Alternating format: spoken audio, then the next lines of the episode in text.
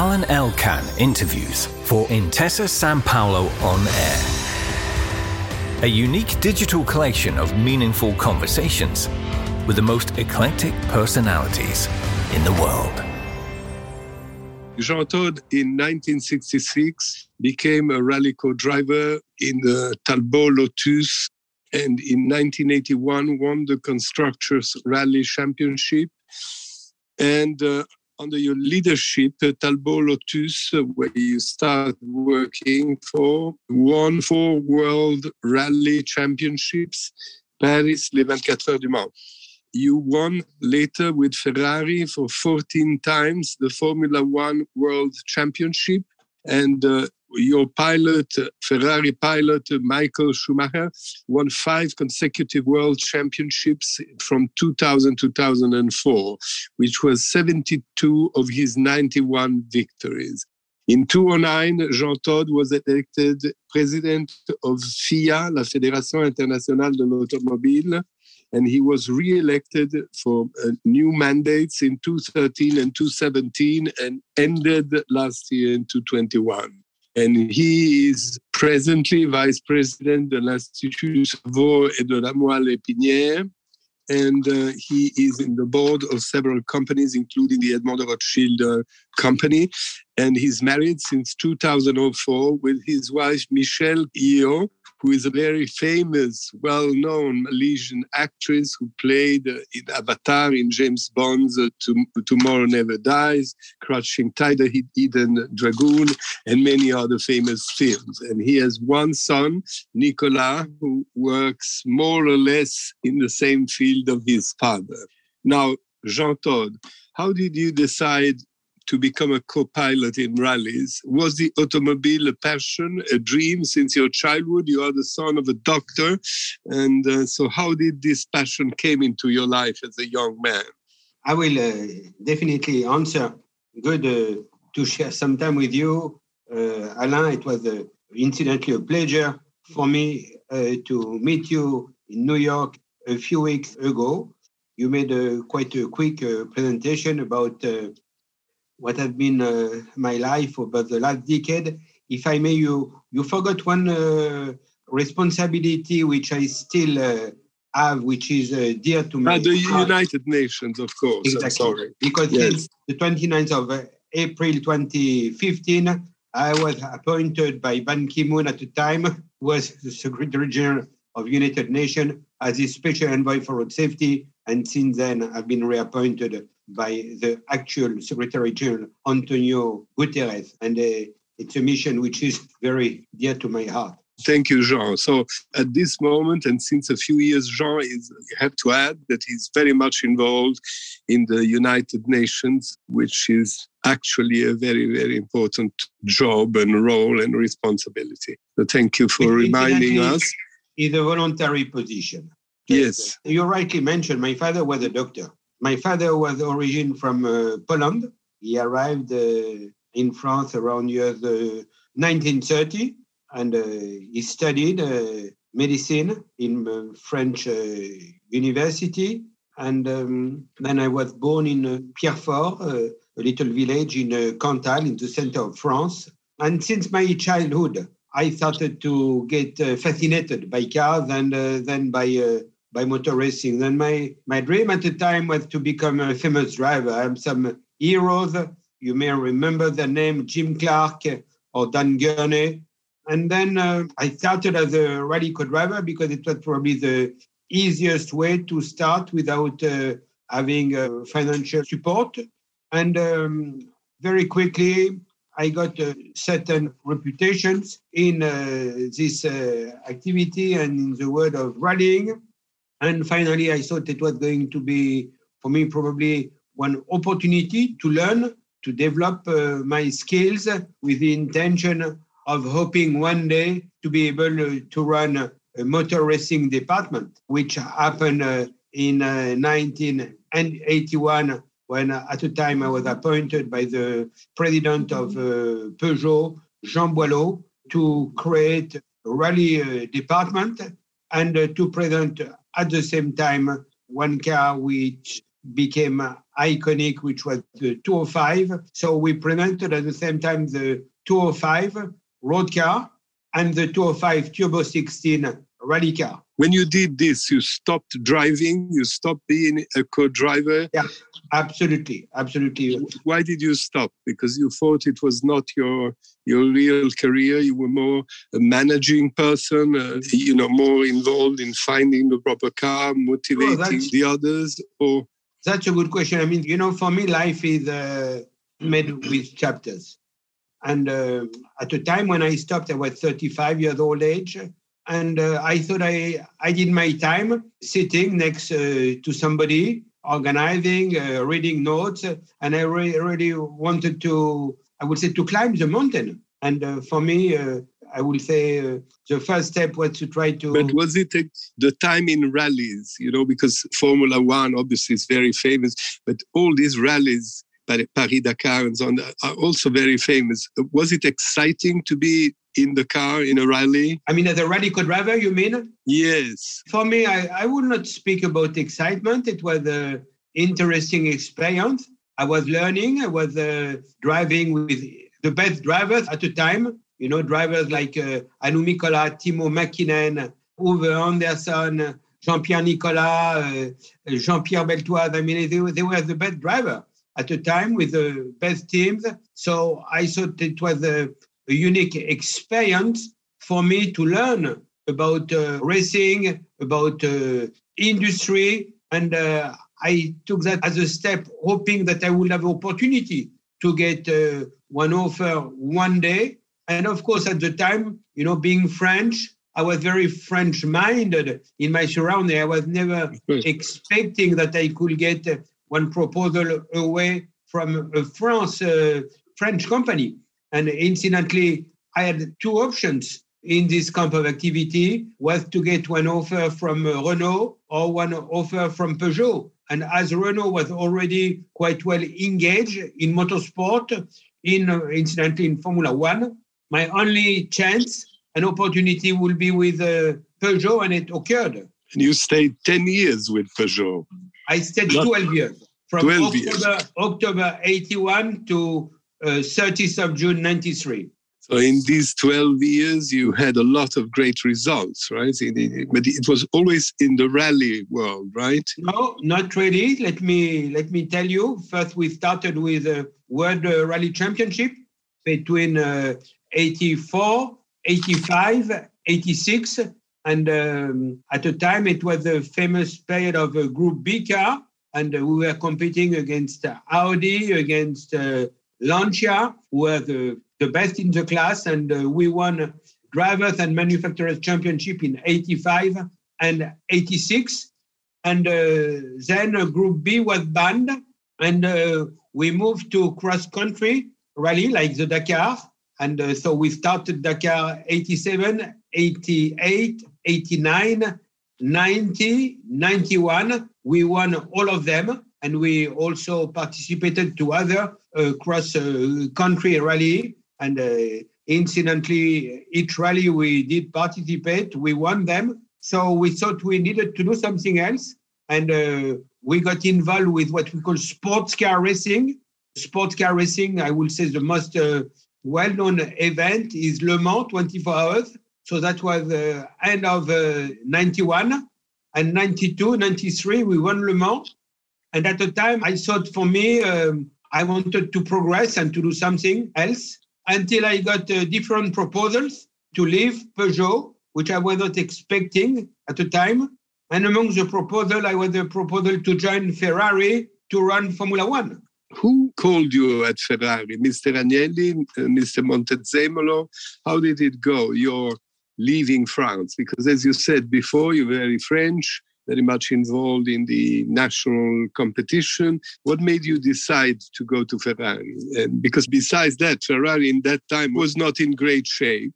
You were very French who has convinced you to go to Ferrari and which was, was the relationship you had with these two uh, men, uh, Montezemolo, Luca di Montezemolo, who was, I guess, the chairman of Ferrari, and, and Gianni Agnelli, who was the main shareholder or one of the main shareholders? No, he was. Let me explain you. We were quite successful uh, with our motorsport activities. I got uh, to know some uh, different people at the international level. Among them, I met Bernie Ecclestone, and Bernie Ecclestone, who was at the time running the commercial rights of uh, Formula One, I had of course contact with all the teams. And um, most important teams in Formula One has always been Ferrari. Unfortunately, at the time, Ferrari was not successful, as you rightly mentioned. And um, it is always needed for the health of Formula One to have a successful Ferrari. So, as Ferrari was struggling, he suggested my name to Avvocato Agnelli, to uh, Romiti, who was the administrator delegato of Group Fiat, and to Luca di Montezemolo, who was just uh, hired as the president of Ferrari. And uh, I was uh, asked to go and meet uh, Luca di Montezemolo, which uh, I did. It was around August 92. So I remember I visited him in his house in Bologna, and um, for reason of um, confidentiality, and um, we we had discussion for more than six months between uh, August 92 and March 93 until uh, finally we agreed for me to join uh, Ferrari mid 93 and uh, on the 1st of July I was hired as a head of Formula One uh, of uh, Scuderia Ferrari. In Maranello. In Maranello. So Indeed. that has been another chapter. Ferrari is the new chapter of your life.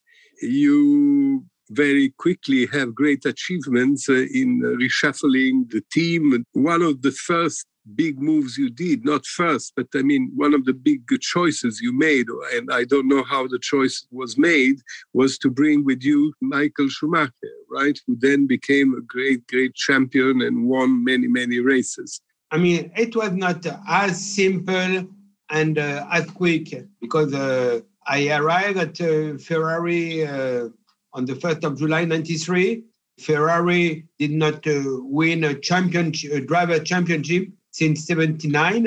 And in fact, the last uh, success with the driver championship was 79 with Jody Scheckter from South Africa. And when I arrived, I must say, people were thinking, uh, because at the time, I mean, it was very often a change of uh, leadership at the head of Scuderia Ferrari, and uh, people were expecting me to join for one or two years, then be fired until a new one will come. And particularly, in a way, at the time, I had the disadvantage of uh, not having experience about Formula One and not being Italian. So I arrived, and um, I would say the second part of 93, 94, 95 were the rebuilding years. And um, I mean, it was not easy because it had always been a very big expectation around uh, around Ferrari and uh, the success in Formula One, and it did not come as quickly as uh, people could expect. And very often, I thought that um, I would not be able to move forward. What was the problem, the car or the pilot or both? I no, I mean, you, you know, if you want to have success in a team, whatever is the team, you need to have a great team and a great car. If you have a great team and a great car, then you bring the driver and he will be able to deliver the success. But the most essential is the level of the team and the car which is supplied to the driver. And uh, at the time when I joined, uh, we had uh, Gerhard Berger and uh, Jean Alesi and a bad car. So the whole combination could not work. And um, we rebuilt the team. And uh, end of uh, 95, we thought uh, we were ready to have a driver of the skills of Michael Schumacher, who was incidentally world champion in 94 and in 95. Your job was to judge the pilots, and in the same time, you were involved in the car building. I mean, I mean of, of, course, you know, I was, I had to rebuild uh, all the team and to find the, but, but you know, I think that's the job of a manager and it's something or a leader. It's something I've always enjoyed, you know, to build something and to be ambitious with the people around me. So I really try to get the best uh, people available. I mean, convincing them to become available. That's why I hired Ross Brawn, who at the time was the uh, technical director of Benetton. Then I also hired Rory Byrne, who was a great uh, chief designer who I knew since years. I hired uh, people who used to work uh, with me at the engine department. So we, we rebuilt completely the team, the facilities, everything. At the time, it was one department which was located and building the Ferrari in UK which I felt was not possible for one Italian team as Ferrari. So we bring back everything to Maranello. I mean, we completely rebuild the team. And at that point, you felt ready to try to have Michael Schumacher, right? It was the right time after all this work to try to have the great champion, right? Exactly. The great driver. Exactly, because you know the car was not probably where we wanted to have it, but uh, we knew that it was time to try to bet the best driver on the market. And in fact, the two best drivers at, at the time until 94 were Ayrton Senna and Michael Schumacher. Unfortunately, as you will remember, Ayrton Senna had a fatal accident in Imola in, uh, in 94. So we felt that um, the best choice was Michael. And um, Michael uh, was attracted to face uh, this uh, challenge. He knew that driving for Ferrari will be completely different, and if it works, will change. Where, where was Michael at the time? At the time, he was driving for Benetton, Renault. Renault. To be honest, uh, we met, incidentally, we met in Monte Carlo around the end of July 95 with his manager. I came with uh, our lawyers, and it took one day to finalize an agreement with Michael. I think we started the meeting at 10 o'clock and uh, we finalized the meeting over 12 hours later after Peter discussion, detailed discussions until uh, he agreed to join. And then what happened when he joined? Victories started to come? It took time. You know, in 96, we won three Grand Prix, but we, car was not very reliable. Car was not yet performing at, at its best. The team was not completely ready. So 96, I will say, was a learning year. We won three Grand Prix. Then 97, uh, we were in a better situation. But um, unfortunately, it was, you will remember, it was uh, the bad accident in the last race where Michael was competing for the lead of the championship with uh, Jacques Villeneuve on a Williams, and they hit each other. And in a way, that was a wild movement from uh, from Michael which caused us a lot of controversy. But on the other side, we were so much uh, suffering from that that uh, it created stronger relationship because nobody abandoned the other, you know. So we became stronger because uh, we fighted all together on that. And then uh, in 98, we lost again the championship as the last race, which was becoming painful, but we were more competitive, much more competitive. Then 99, unfortunately, in Silverstone, Michael had an accident because uh, his brakes uh, failed in uh, Silverstone. He broke his leg. We had a very good car. At the time, it was uh, Schumacher Irvine, Eddie Irvine. Eddie Irvine took the lead of the championship. And unfortunately, we lost the championship at the last race again. So 97, 98, 99, we lost at the last race. But fortunately, in 99, for the first time since uh, many years, Ferrari became manufacturers world champion. And then came 2000. And uh, 2000, we started, it was quite a difficult start of the season. Nevertheless, Michael became world champion, which was a kind of uh, delivery. And we were, for the second time in a row, manufacturers world champion. And then it was a, a succession. We were kind of uh, unbeatable 2000, 2001, 2002, 2003, 2004. Who was your main competitor? At the time, you know, it was uh, McLaren, uh, because McLaren won in 97, 98, and um, you had um, uh, BMW, Toyota. I mean, you had quite a lot of them. And who were the pilots competing with Schumacher? the stars in the other side? It was uh, Hakkinen, Raikkonen, Alonso. That were the drivers at the time. Is there a particular episode, Jean, a particular race that you remember, either for the good or for the bad? I mean, is there any particular anecdote that you remember? Yes, it is. For the bad, what I do remember, I mentioned 97, Jerez, 98, Suzuka, 99. The worst memory was Silverstone, accident of Michael. Because, uh, you know, I mean, first, when we saw this terrible accident where he lost his brakes, we did not know what was going to be the outcome. Fortunately, he only broke one leg, uh, but we were fearing that it could have been much worse. Then he came back.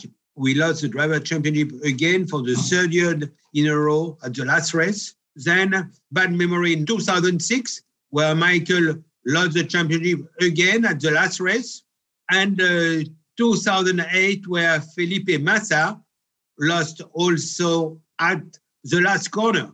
He finished the race. He was the champion until um, Hamilton, in fact, for his first championship, finished by one point in front of Felipe. So that were probably the most uh, painful experience. And the best by far is uh, Suzuka 2000. 2000, because after 21 years, we made it. And in fact, that's why we were hired, you know, to bring success to Ferrari. It took seven years to do it, right? More or it, less. It, it, it, did, but you know, we had to, to rebuild the team. I mean, it was a gigantesque work. Formula One is so competitive. So 2000 Suzuka was the kind of, uh, we achieved what we wanted to achieve. With your experience, tell me two things. First question What are the most important qualities for a pilot? The talent, the engagement, the input in the team, the work, the commitment, and uh, that are probably the most uh, important. And solidarity to the team. Solidarity to the team. What makes the difference between an excellent driver and a champion? I mean, all drivers in Formula One are excellent. You have a few, maybe three or four, who have, uh, I think, it's uh, extra talent. You know, it's a kind of, of gift and uh, probably engagement, which is unique compared to others.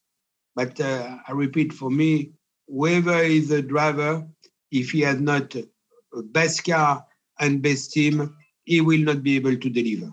What about Jean Todt? I mean, over all these years, he went through ups and downs all the time because every weekend is a race, every race is a challenge. I mean, how would you describe your character? You are a patient man, you are impatient. What are your capabilities? I can be impatient, but uh, clearly I am committed. You know, I'm very committed, I'm passionate, I am ambitious, and uh, I am a hard worker and never give anything for granted. And I will say always, I've been trying to be very humble, to think that you always can do better. You know, for me, I, I like this say, I mean, maximum of uh, pride is humility. Only mediocres have reached their maximum. So I think you can always do better. You can always deliver more. And um, you must uh, never think that, um, I mean, you are good. You can always be better, which is very important. When you lose, because it's easy to say what you do when you win. When you lost, because sometimes or many times, unfortunately, you had to lose. How do you feel? I mean, uh, how did you react to that? You Never- know, when you lost the championship for the last race, you lose the championship. You know, how do you feel vis-a-vis your team, yourself? I mean, first, I would say you need to protect your team. You need also to give time to your team. So it's a, it's very important. I mean, I am impatient, but uh, still, if you feel that you have the people to deliver, you must leave them the time to deliver. So you must protect them. And uh, I think I've always been very close to the teams, being with them all the time and protecting them, which is absolutely essential. races have been very dangerous in the past. Many, many pilots were very severely injured, some died. Is it still like that?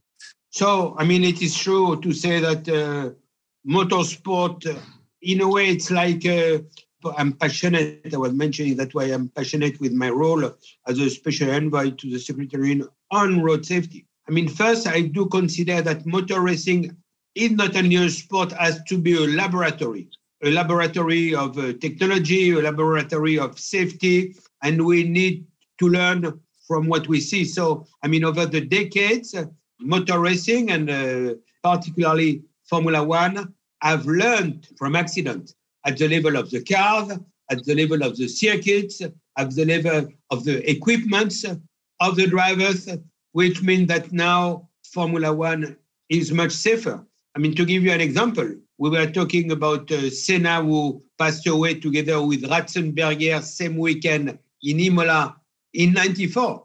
Between 94 and 2022 in Formula One, it has been one fatality with uh, Jules Bianchi, I think, in 2015. I mean, I will say one too much, but one in 28 years, you know. So clearly, you we owe that to all the efforts which have been done. If you take, for example, more recently, you have heard about the halo. It's the head protection, you know. So every time there is an accident, you need to analyze and you need to learn from it and to say, okay, next time, what had happened will not happen. So halo is one example, but uh, I will uh, give you an example. You will remember the accident. I think it was uh, in 2020, uh, Romain Grosjean in Bahrain when the car exploded. And uh, if the same accident will occur now, the car will not explode anymore. Cars and qualities of pilots have changed over the years. It's mainly the evolution on the cars on the circuits and on the equipment. So there is a lot of talking about electric racing car. The electric racing car will be different, will not have the same noise, you know, the same music of the old cars. You think that people will be equally interested in races? Mobility and cars are quite new. It's just over 125 years. And when you see the progress which has been achieved decade by decade, it's absolutely fascinating. So clearly now, with um, all the effort on climate change, on pollution, and all that, a lot has been achieved recently. And uh, we are talking about uh, new mobility, new energy, new technology. And of course, uh, electric car is part of them. But uh, you have also hybrid car. Incidentally, since now about uh, eight years, Formula One is using one uh, hybrid engine, which is very efficient. You know, so I'm convinced for the moment, for the 10 years to come, we will have more efficient cars in Formula One, engine in Formula One. It will not be electric, but it will be hybrid because simply today, one electric car could not be as performing as the actual Formula One car and could not race for over 300 kilometers. It's simply not possible. I think you must develop electric technology, but it's a lot to be developed on hybrid technology. And I do really believe a lot on hybrid technology are you still attached to Peugeot and Ferrari? And uh, are you still following their races? You still keep relationship with them? So, I mean, I will be very, very sincere. Before joining Ferrari, and I was telling you uh, my, my passion as a child for motor racing and for the cars, I had a passion for Ferrari. You know, Ferrari is special. Ferrari is more emotion. Ferrari is more special than any other brand. And so clearly, it was before I joined Ferrari. When I joined Ferrari, of course, I was facing that in a different way because that was my job. But still, Ferrari was a special company to work for, not the easiest, but very special. And when I left uh, Ferrari, of course, I've still Ferrari in my heart. So when I was president of the FIA, of course, I had to be neutral. Now I am more a free man on that. And of course, I follow Ferrari with a special heart. But in between, Jean, very quickly, you became president of FIA for three mandates until recently, 2021. what kind of job? Is it a very different job? What kind of job and responsibility you had in that very important role? You started my career in 1966. So between 1966 until 2009, which means 43 years, I've been uh, doing and responsible for different roles in motor industry. And in a way, I had some success. So, and probably a certain reputation as well. I thought I needed to give something back, you know, I needed to give something back to the society. That's why, incidentally, I founded a medical institute called ICM, Brain and Spinal Cord Institute, uh, which was inaugurated in 20, 2010. And now we have uh, in the biggest hospital, the heart of the biggest hospital in Paris called La Pitié Salpêtrière. We have 25,000 square meters and 750 research people. It's giving back. And uh, in the same way, I thought I got so much out of motor industry that FIA could be one way for me to contribute as well. And what is FIA? FIA is the regulator and legislator of motorsport, all categories around the world, present in 150 countries. And the other pillar is mobility. So, what is mobility? Members of FIA are Automobile Club, and if you take Italy, ACI, Automobile Club of Italia. If you take Switzerland, the Touring Club of Switzerland. Anyway, you have Automobile Association all over the world who are supplying service to road users. So I wanted to develop that. I was uh, very interested to develop uh, different categories of motorsport uh, to make uh, motorsport stronger and uh, to make uh, mobility stronger.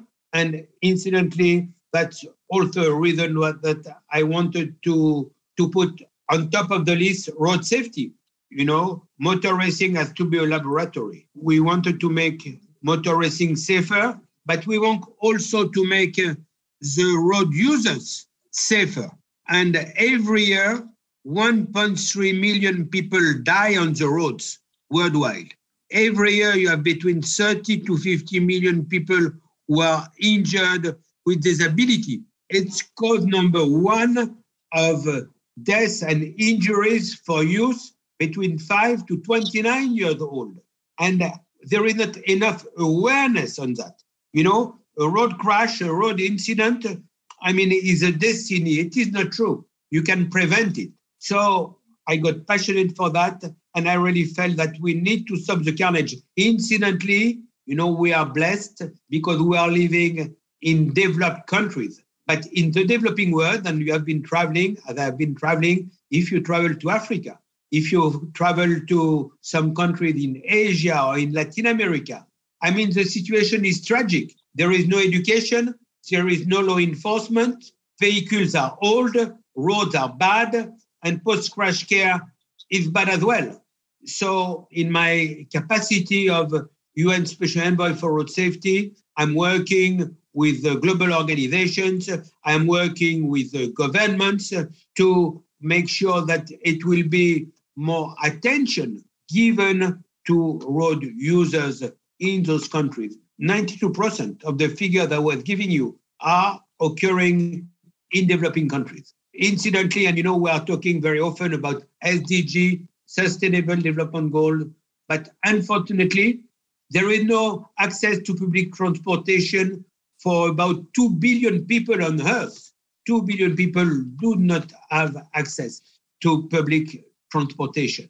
So that's why we are promoting also the, the use of uh, helmets for motorbike in the developing world with the proper UN standard, because unfortunately, as you have a poor public transportation, you have a lot of uh, two-wheelers, three, two, four on the same motorbike without helmet, which is very dangerous. So that's a, a kind of challenge which is yet to be more known. And that's what I tried to do. And incidentally, when we met uh, in New York, I was there to discuss uh, with my colleague at the United Nations and uh, to make sure that we put the road safety on the roads on top of the agenda of the government.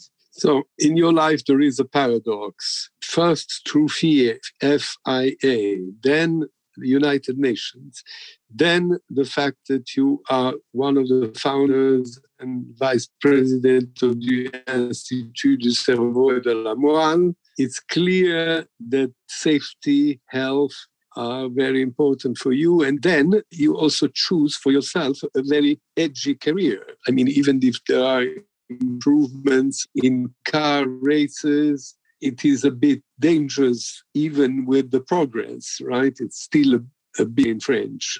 So, this is interesting in trying to describe your character. Whatever you do, it seems that security, health, environment are something very important in your life, in your fil rouge in life. In the same time, you like risk, you like competition, and also that.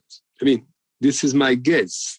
We should ask to your wife, the famous actress, what does she think about this? I mean, I may no, no, no. I mean, it's, this you is know, the impression I had. You know, I do believe in destiny, in meeting people, and incidentally, what I do now is fascinating because you meet uh, different people you know, with uh, different uh, skills. And in a way, that's how we met. You know, we did not meet uh, through motor industry and all that. We met through a common friend who were more linked to United Nations surrounding to. Of course. That's something in a way fascinating. For me, the most fascinating things in life is human being, you know, and also the most unknown. And it's something we don't think enough you know, you have 8 billion population and you have 8 billion prototypes with the same specifications, which is fascinating. And uh, so here it's a common uh, point. I was mentioning to you in motor racing, if you are running a team, you need to be a good leader, you need to be ambitious, you need to find the best people, and you need to run the best people. And wherever, wherever you get involved, I mean, you have challenges. And so I like challenges. And then uh, I think it's very important never to give things for granted. You know, it's something I mentioned to you earlier. So I've been and I'm still passionate, incidentally, about motor racing. I could not miss one race, you know, because I like it. I like the emotion of it. But um, I also was blessed to travel a lot and to realize how blessed we have been in our life and to see how unblessed a lot of people are in the planet. So I think it is very important to consider that. And uh, so, how do you that? And incidentally, you were mentioning in the presentation. That's why I wanted to do this involvement in medical institute. That's why it's something we did not speak. I am running with my wife a foundation in uh, in Myanmar, in Burma, which is the Aung San Suu Kyi Foundation you know, where incidentally the military has been taken the control of the country. Aung San Suu Kyi, with uh, one amazing lady with Nobel Prize for Peace, which was starred incidentally by my wife in a movie which is done by Luc Besson. I don't know if you saw it, called The Lady. I saw it. Very good. I saw it. So I'm very interested. And, you know, knowing people like Ban Ki moon, being part of his foundation, uh, being also in the International Peace Institute run by people like Zeid Al Hussein, the High Commissioner of Human Rights. It's a lot I love to learn, I love to understand, and I love to hear inspiring people talking about that. Now, but in this moment where there is this kind of unpredictable war between Russia and Ukraine and the rest of the world is watching, trying to help, very concerned. Do you think that the United Nations performed well their role, or there should be some improvement? So that's a very interesting question. As you are part of it. Yeah. So, I mean, incidentally, I mean, you are you talking about uh, one war which is terrible between uh, Russia and Ukraine. But you know that at the moment we have about 25 countries who are in war in war in the planet. 25 you know. So it's something very worrying.